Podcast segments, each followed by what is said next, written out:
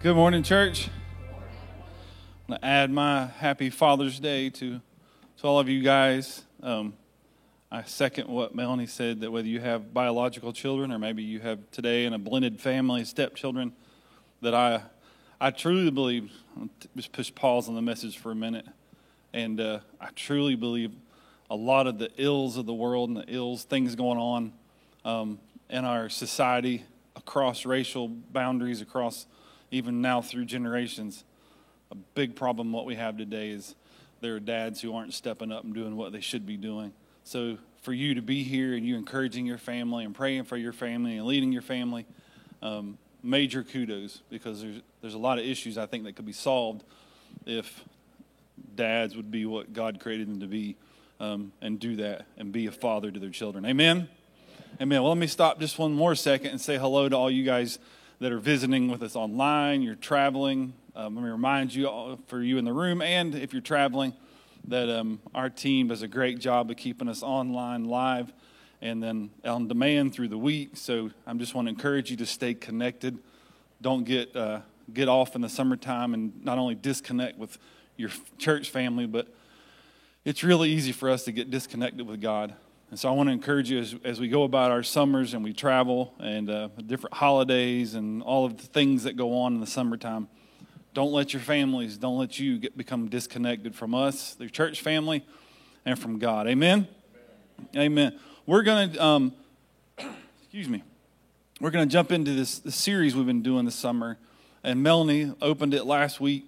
And uh, I want to reiterate some things that we we really wanted to take a few weeks this summer and give you something practical, something you could walk out and use in everyday life. And it's some things I think that we don't think about every day um, because we are so consumed with life. And these things will help you have a successful walk with God, to really have all that God's promised you and a life that includes God in your life. And we want, I want you to, to take these things to heart. And as we go through them, maybe save some notes and go back and look over and remind yourselves because everything we're going to give you last week and then in the few weeks to come is something that you're probably going to use on a weekly, if not a daily basis. Melanie started with this last week, and I want to remind you of this, and I thought it was a great line that invisible does not equal imaginary. See, a lot of us think that just because we can't see it, it's not real. Or if I close my eyes and just ignore it, it's not real. Well, the truth of the world we live in is that there's this physical world, but there's also this spiritual world, this things going on that we can't see. And I think sometimes we want to put blinders over our eyes and just pretend it doesn't happen. But see, I want us to be able to understand that there's a spirit world out there, that God gave us these tools not just to fight, and they are to fight, to push back when the devil comes at us. But the key we seem to miss sometimes is to fight and win. Because if you don't know, and I'll just let you in, I hate if I ruin the book for you, but when we get to the end, we win. The problem is we don't live that way in the middle. We just try to fight to exist and not fight to win. And that is not how God created us to be. That a life led by the Spirit of God um, is one living full. Melanie talked about the belt of truth.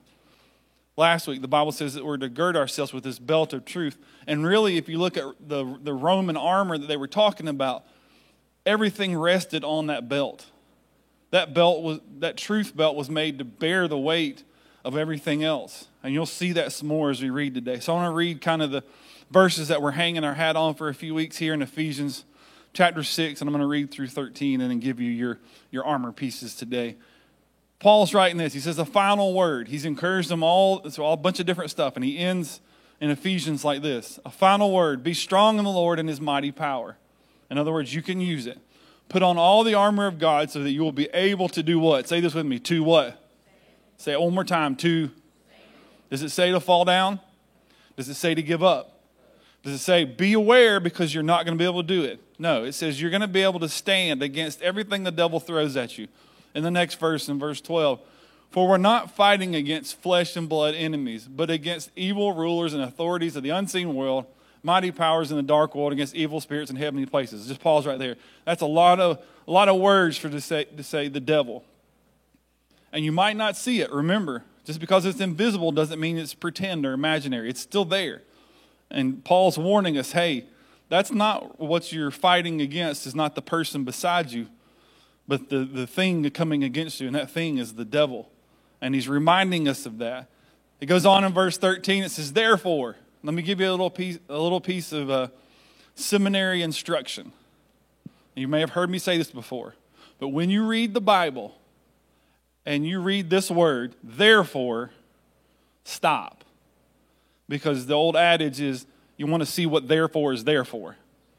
And it's what it's the way the Bible says, hey, wait a minute, I'm about to tell you something you need to pay attention to. This is like the old, old fashioned version of a highlighter or a flashing light says, pay attention. So when you read your Bible daily, like I know we all are, right? That's not the response I wanted, but Father's Day, we'll let it go. Therefore, it says, put on every piece, not some, not one, not just what you think you need for the day.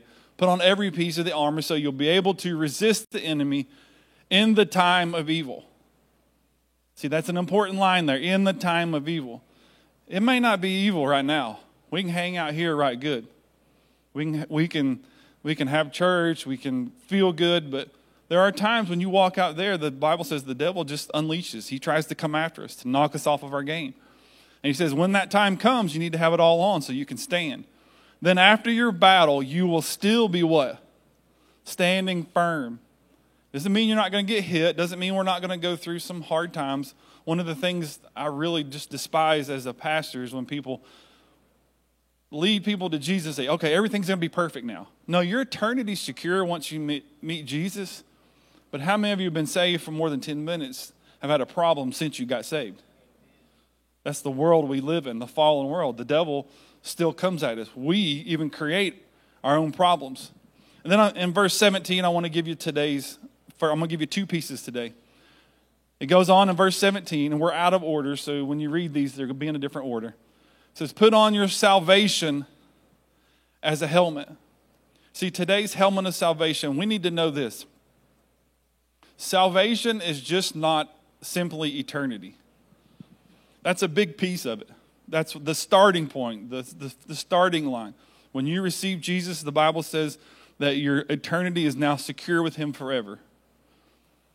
But if we're honest, salvation is not to be just experienced one time, it's to be lived out. Salvation is a process. See, you actually, it's, the Bible says of, of God that He is yesterday, today, and what? Okay, well, let's look at this in the, in the t- context of salvation. See, salvation pays for the penalty of sin, that's your past. It pays for the power of sin.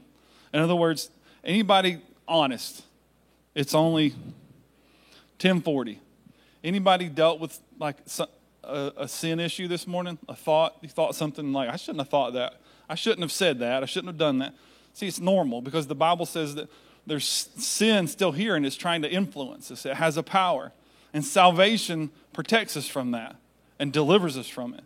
And then it says the third thing the presence of sin in the future.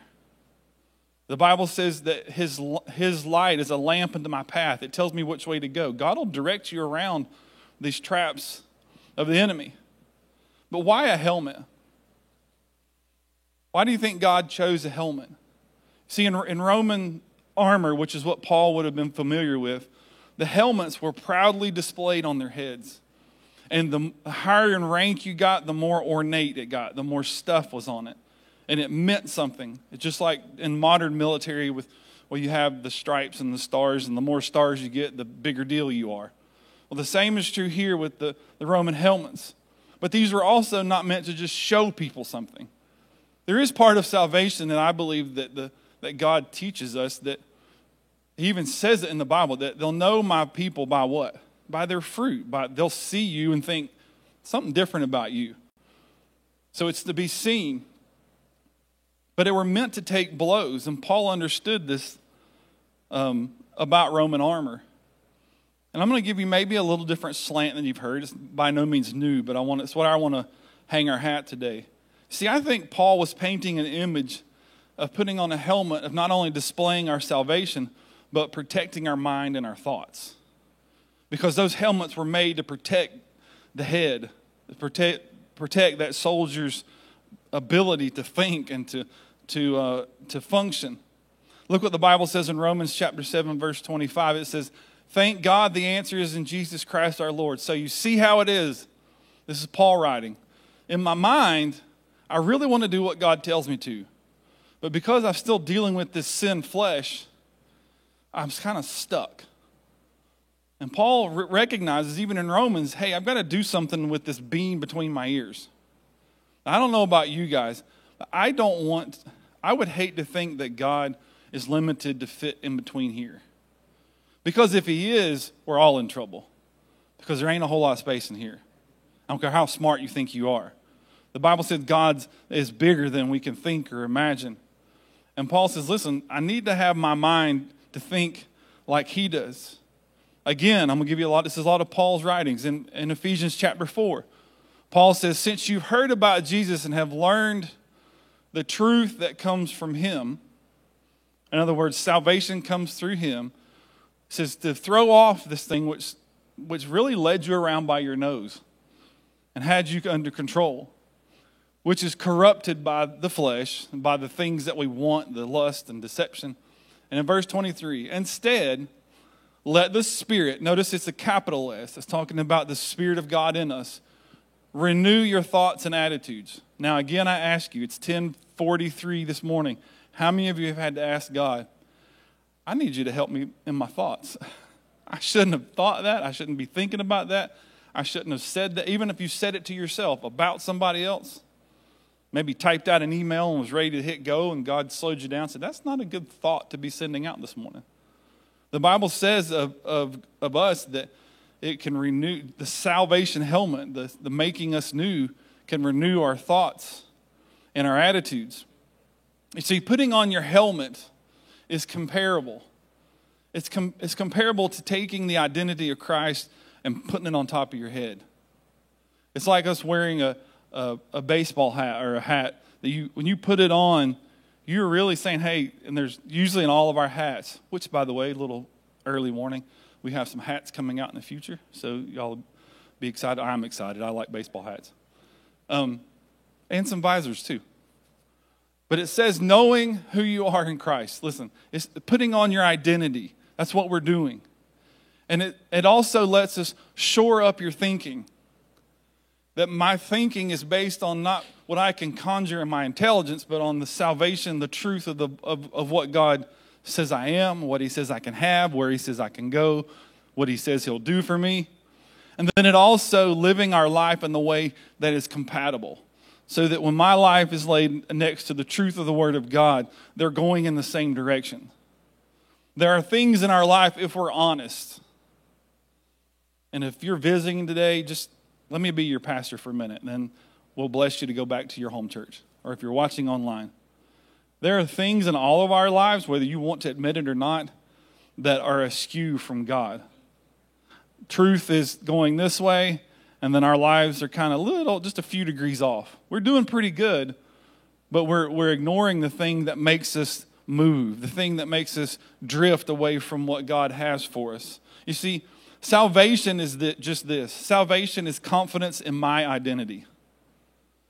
My identity, which is not as Clint, this man, it's as Clint, the Son of God. That was a great place to amen, so I'm going to back up and say it again. My identity, your identity, is not about Clint, this physical man here. My identity, according to the Bible, is as a child, a son of God. Amen. You have that too. Yeah, you can, it's okay. You're in church, you can clap. Some of us need to celebrate that. That was pathetic. But we'll move on. Some of us need to celebrate. Some of us need to look back and go, thank God he doesn't identify me as what I was doing last week, last year, 10 years ago. I may not be perfect, but you should have seen me 10 years ago. You should have seen me last year. In some cases, even in my own life, you should have seen me last week. I was not the, that was not the identity I was, I was living out. See, there's, I have a list that I found, I've had it for a while. Um, and if you want it, I'm going to put this whole list is actually in your live notes, and I'll put them online um, when we're done on Facebook and, uh, and on the YouTube. I got a list of 50 verses that tell you what your identity is. And I'll post the entire list. But here's just four. The first one I'm a child of God. I'm a child of God.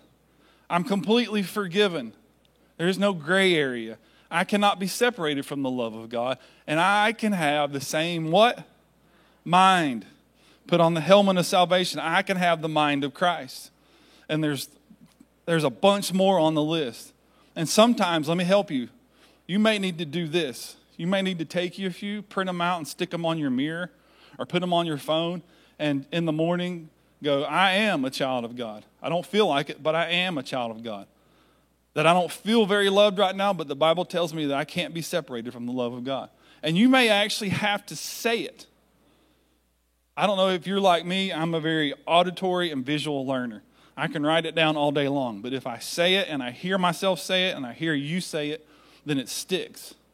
And sometimes we have to overcome the tenacity of our flesh and, and begin to plant those seeds that we're actually believing what God sees about us. You see, putting on the helmet of salvation, again, is actually, I believe, putting on your identity in Christ. That when I'm saved, I may have been this, but according to the Bible, this is now how God sees me. I may have lived that way, but now, according to what Jesus is doing in me, this is the direction I'm going. And see, we need to understand that because we struggle with this idea of our identity, even in today's world. And I'm not going to delve today, and I have some pretty biblically based, firm beliefs on identity. But if you look across the landscape today, you can be whatever you want.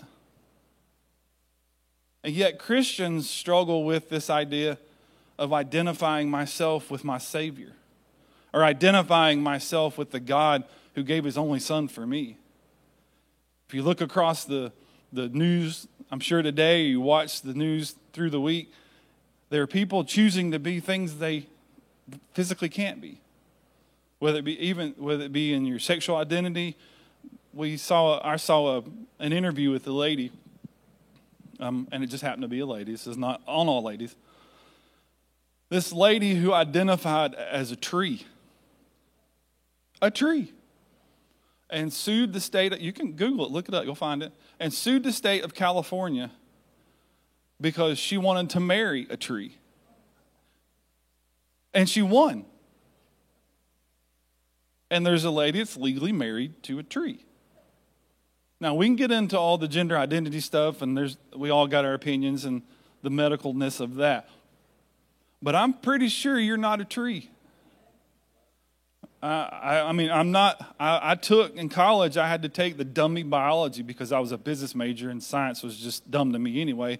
So I took the dummy biology. I think I figured out that I'm not a tree and I can't become a tree and I can't create new trees from me. The only thing I know I can re- create is the Emma and the Mabels, the more me and more Melanie. But see, we identify, we, we put on the identity of Christ, and we just struggle with it. We struggle with saying, I am a child of God. Well, I can't be a child of God. Clint, you don't know what I've done. Well, then you're not understanding what the Bible says that you've been made new, that you've been forgiven, I encourage you to read through this today. I'm going to give you a second piece of armor. We talked about the helmet. The second piece of armor deals with us thinking about how we see ourselves. In Ephesians chapter 6, verse 14, it says, Stand your ground, put on the belt of truth. That's what Melanie talked about last week. And this version says, the body armor of God's righteousness. Some other translations translate that, translate that the breastplate of righteousness. And again, if you look at the Rome, what Paul would have been referring to was Roman armor, and it was depending again how how high ranked you were, how wealthy you were. That piece of armor that fit over your chest came down to your belt and actually rested again. So this is this is big when you if you'll just let yourself ponder it for a minute. That my rightness with God rests totally on the truth that Jesus came and died for me. So the breastplate of righteousness rested on the belt that had to hold up stuff. that had to help keep all the weight up. And I, I think we struggle with that because it's the body armor of God's righteousness. And if you don't know what righteousness is, I'll give you the slide here. Righteousness is simply this. It's me being a me and be me being good with God. Me being right standing with God. If you remember in the Old Testament, the when the priest used to have to go in and make atonement for our sins on a regular basis. And when the priest would go in, this is before Jesus, and the priest would go in, they would tie a rope to his leg, and the robe he wore had bells on it. And if the bells stopped jingling, then something's wrong. And it was simply this because if man got in front of God and was not perfect and followed all the rules perfectly, what happened? He's out. And they drag old Johnny out and go, up next. I mean, wouldn't you like to be number two after number one just got drug out by the rope? Somebody else head in. And that's the way the Bible says that we couldn't stand before God because we are not right.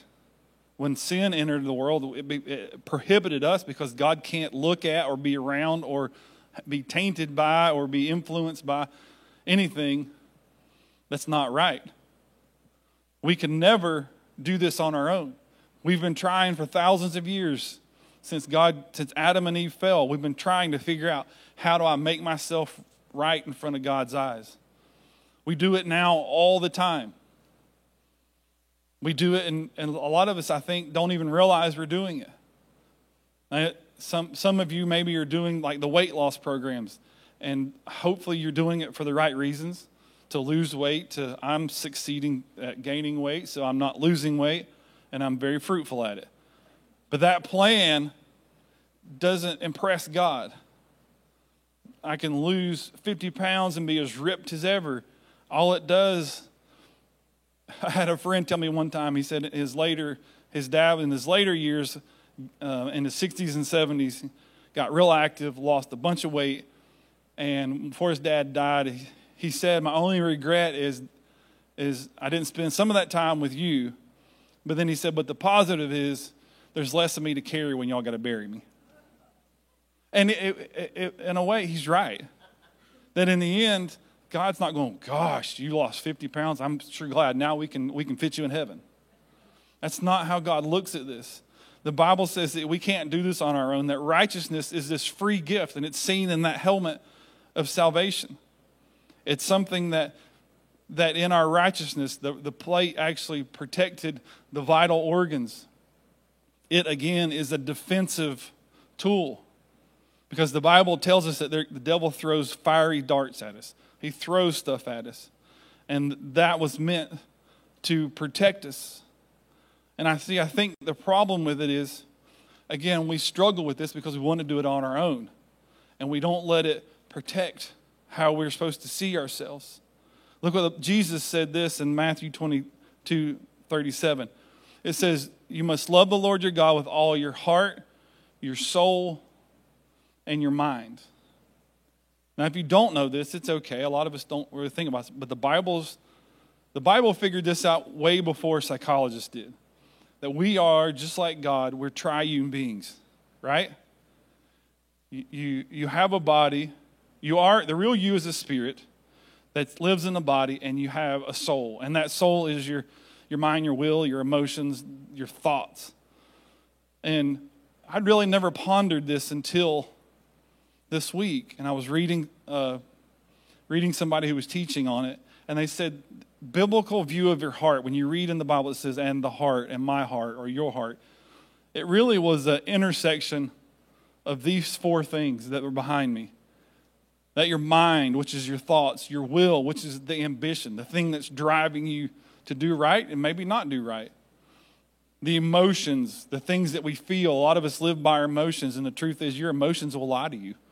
Your emotions will tell you something is true when it's really not. And if you live by your emotions, and you probably know people who do, they're all over the place because it's whatever the emotion says today is the way I act, and it's not how God created us to be. And then it says your conscience, which is this moral compass, which for us, our true north should be pointing toward God's word.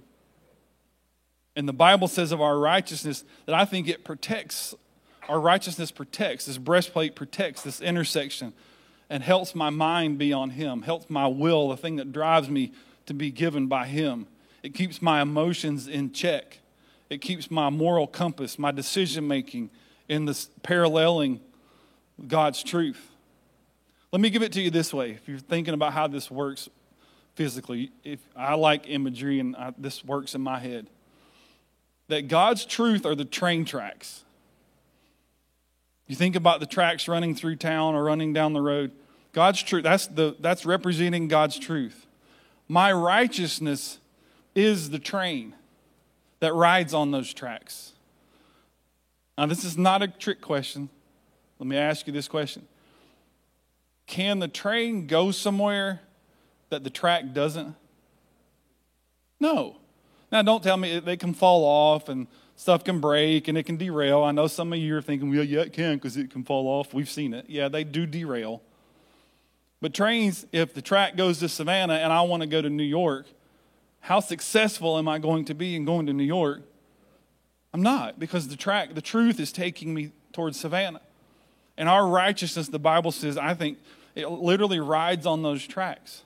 That's why the helmet of salvation is so important because it keeps our thoughts, our minds going in the same way that God wants us to go. Again, in the Bible, this intersection of all of this in my mind, my will, my emotions, my conscience is protected. You see, these are also, excuse me, these are also the places that the devil attacks. He attacks you in your mind.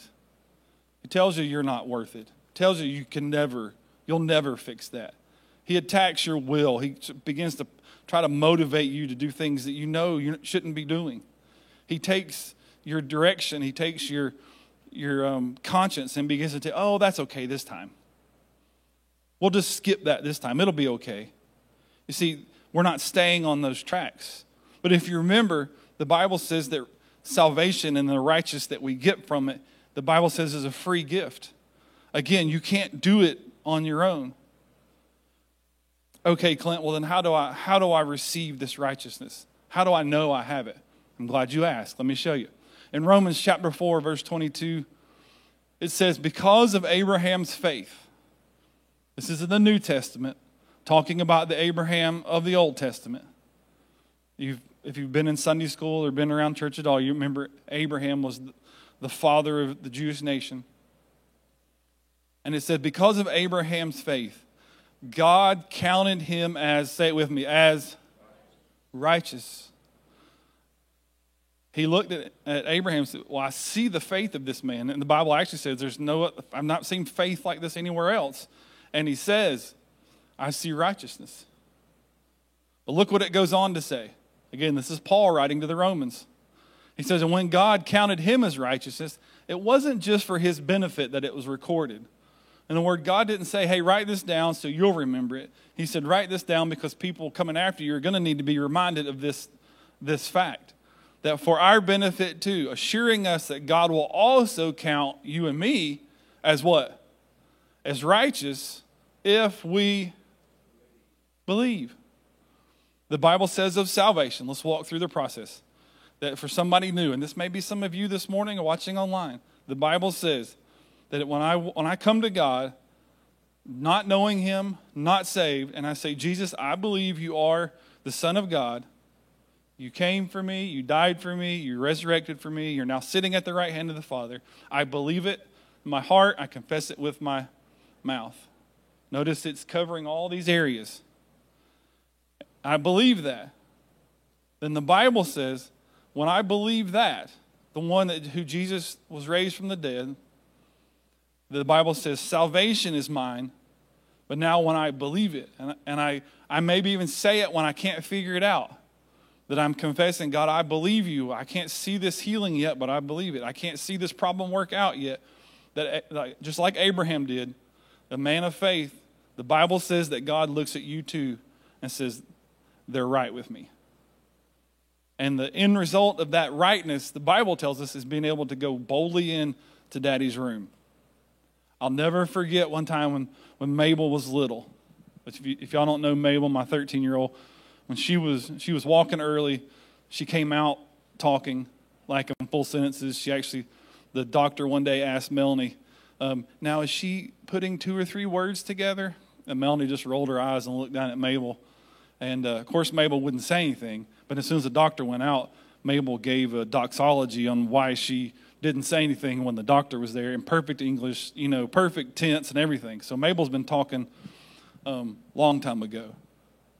And for a lot, for a lot of us, we struggle with this idea of, of our righteousness. And we think that maybe my abilities are going to get me somewhere.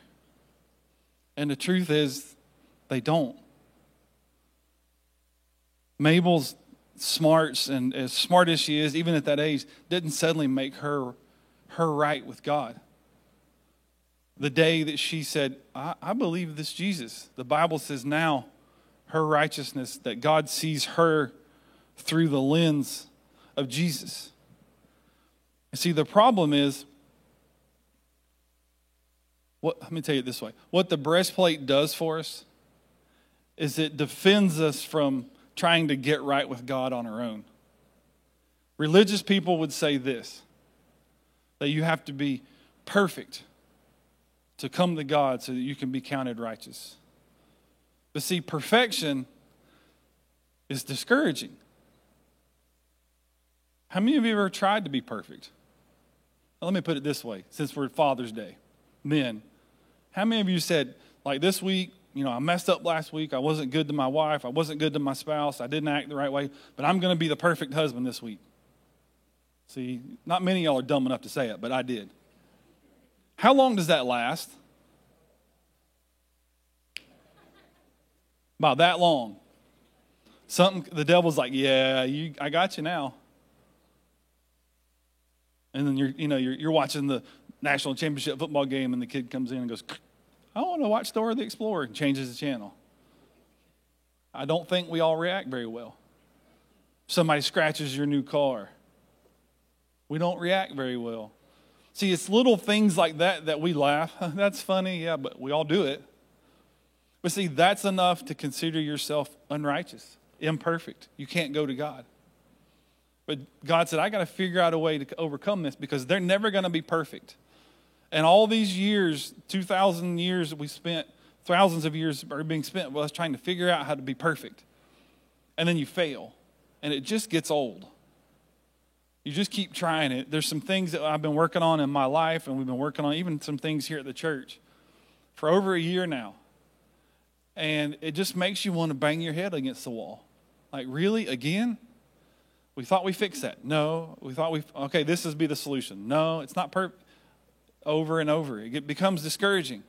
Well, then you hit the second kind, and the second kind is comparing. The other way we make ourselves feel worthy to go to God is we compare ourselves to somebody else.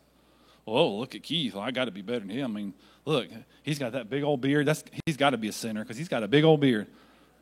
I got a nice short beard. That makes me better.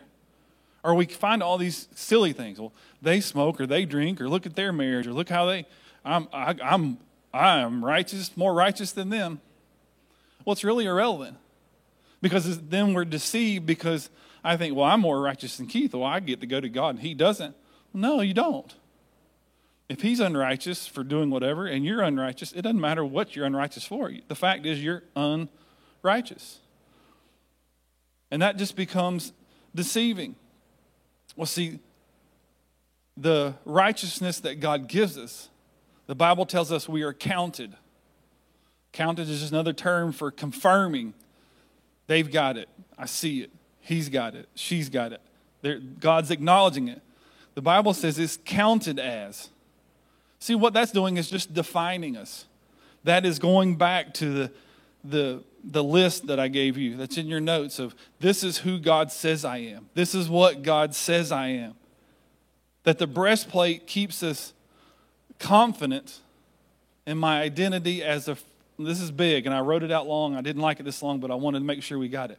I'm confident in this idea that my identity is that I'm forgiven and I'm a righteous what? Say it with me. A child.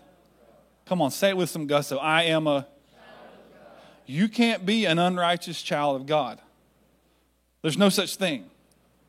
The Bible says the only way you and I can become righteous, ushers, you can do your thing. Become righteous is by putting on that hat of salvation, that helmet of salvation, and wearing it proudly and letting it identify you, letting it say, I am a child of God. See, the breastplate defends us from the attack of the devil. Your righteousness not being defined by your past, the things you've done, but that you know this that I am declared righteous by God. I don't know who it is. I, I just had to take a minute this morning as I was kind of preparing notes and re- reviewing, thinking about today. I had to remind myself of this because people look at me, and by the way, don't put specialness on a pastor. We put our pants on just like you and fall out of them just like you and can't fit in them just like you. It does. We have. I just, sometimes I let that weight get on me, and I start thinking, well, God, I, I can't be righteous because I don't even know if I can be a pastor anymore. I just my mind's in a thousand places, thinking on things I shouldn't be. I struggle. I'm angry. But the Bible says that I have been declared righteous by God. And God doesn't look at me through somebody else's measure. He doesn't look at me through my own measure. The Bible says he looks at me through the lens of his son Jesus. Had heard a pastor one time say that everything that God looks at as humans, that you're either red or black. If you're black, he can't see you because the Bible says he can't look upon sin. But when you're given righteousness and your sin has been forgiven, the Bible says that he now sees you through the lens of his son Jesus. That's where we need to be. That's why the God says, I'm giving you this righteousness to protect you, to keep you on the tracks, going the right way. I'm giving you this helmet to protect your mind and your thoughts, to keep you going in the way that I want you to go. That it does mean that something's been changed in our lives. If you would bow your head, close your eyes. I'm going to read this verse to you, and then I'm going to pray. I'm going to pray for you. There's a verse in 2 Corinthians 5:17. Again, Paul's writing to this church and he says that anyone who belongs to Christ, I've said that you say, God, I'm receiving this salvation. I'm putting on my head. God, I, I repent. I'm sorry. I just need your help. That anyone who belongs to Christ has become a new person. And here's where I think we struggle. Here's where I've struggled in recent weeks that the old life is gone and there's not just a new life, but it starts now. That a new life has started. And maybe some of us in the room, maybe you watching online, you're thinking, I knew God, I've serving God, but where I am today, I I don't know that I'm still living this out. I've gotten off the tracks. Or for you, the Bible says, that it's just a matter of repentance.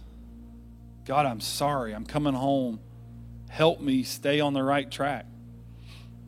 For maybe some of you say, Clint, I've never really done this. I know I feel like I need it, but I don't know how to. The Bible is simple. The Bible simply says that you believe that Jesus is who he says he is. You confess it with your mouth, you believe it in your heart. And maybe right where you sit online or in the room, you can simply a quiet prayer to God. I believe that. I don't know how to walk. I don't know where to go now, but I believe I need your help. And when you do that, the Bible says that salvation, that helmet is yours. And now we begin to work on the thoughts. Now the Bible says that it's counted as righteous. Stop trying to fix things because you're not going to be able to do it. The only way things get fixed is when the one who built us fixes us. We're never going to be able to do it on our own. And God, I thank you for everybody in the room, maybe those that just prayed this prayer, that said, God, I'm coming home. God, I need your son, Jesus. God, that the helmet of salvation would fit snugly on their head to guard their thoughts and their minds as the devil tries to convince them otherwise. God, that the breastplate of righteousness would guard their mind, their will, and their emotions and keep them centered on you, riding on that track of, that is the truth of God. And God, we thank you today as even we celebrate fathers, that God, you're our heavenly Father.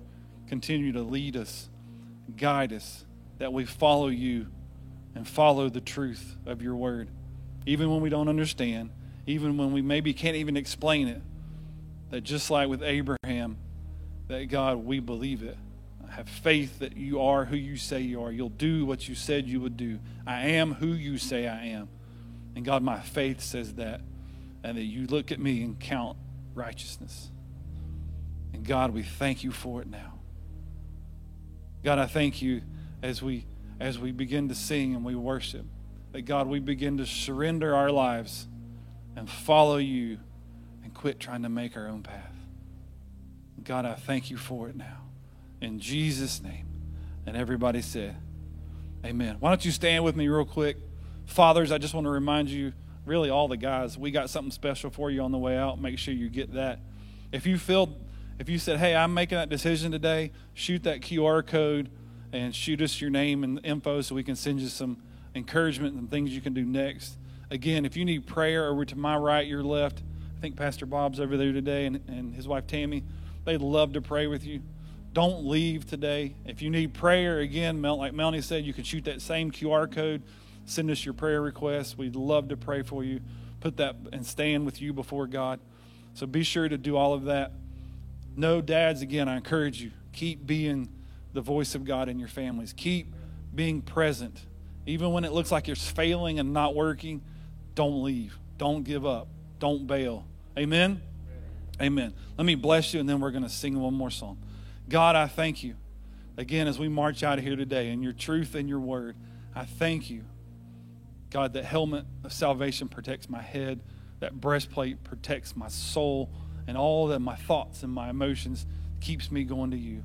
God, I thank you that as we leave today and celebrate dads, God, you encourage them, you strengthen us to be able to speak life into dark situations, bring a light into those dark situations, and stand firm with the people that you put in our lives our kids, our stepkids, even boys and girls and kids that aren't ours, but God, that we can choose to stand because just why you put us here. And we thank you for it now, Father. In Jesus' name. And everybody said,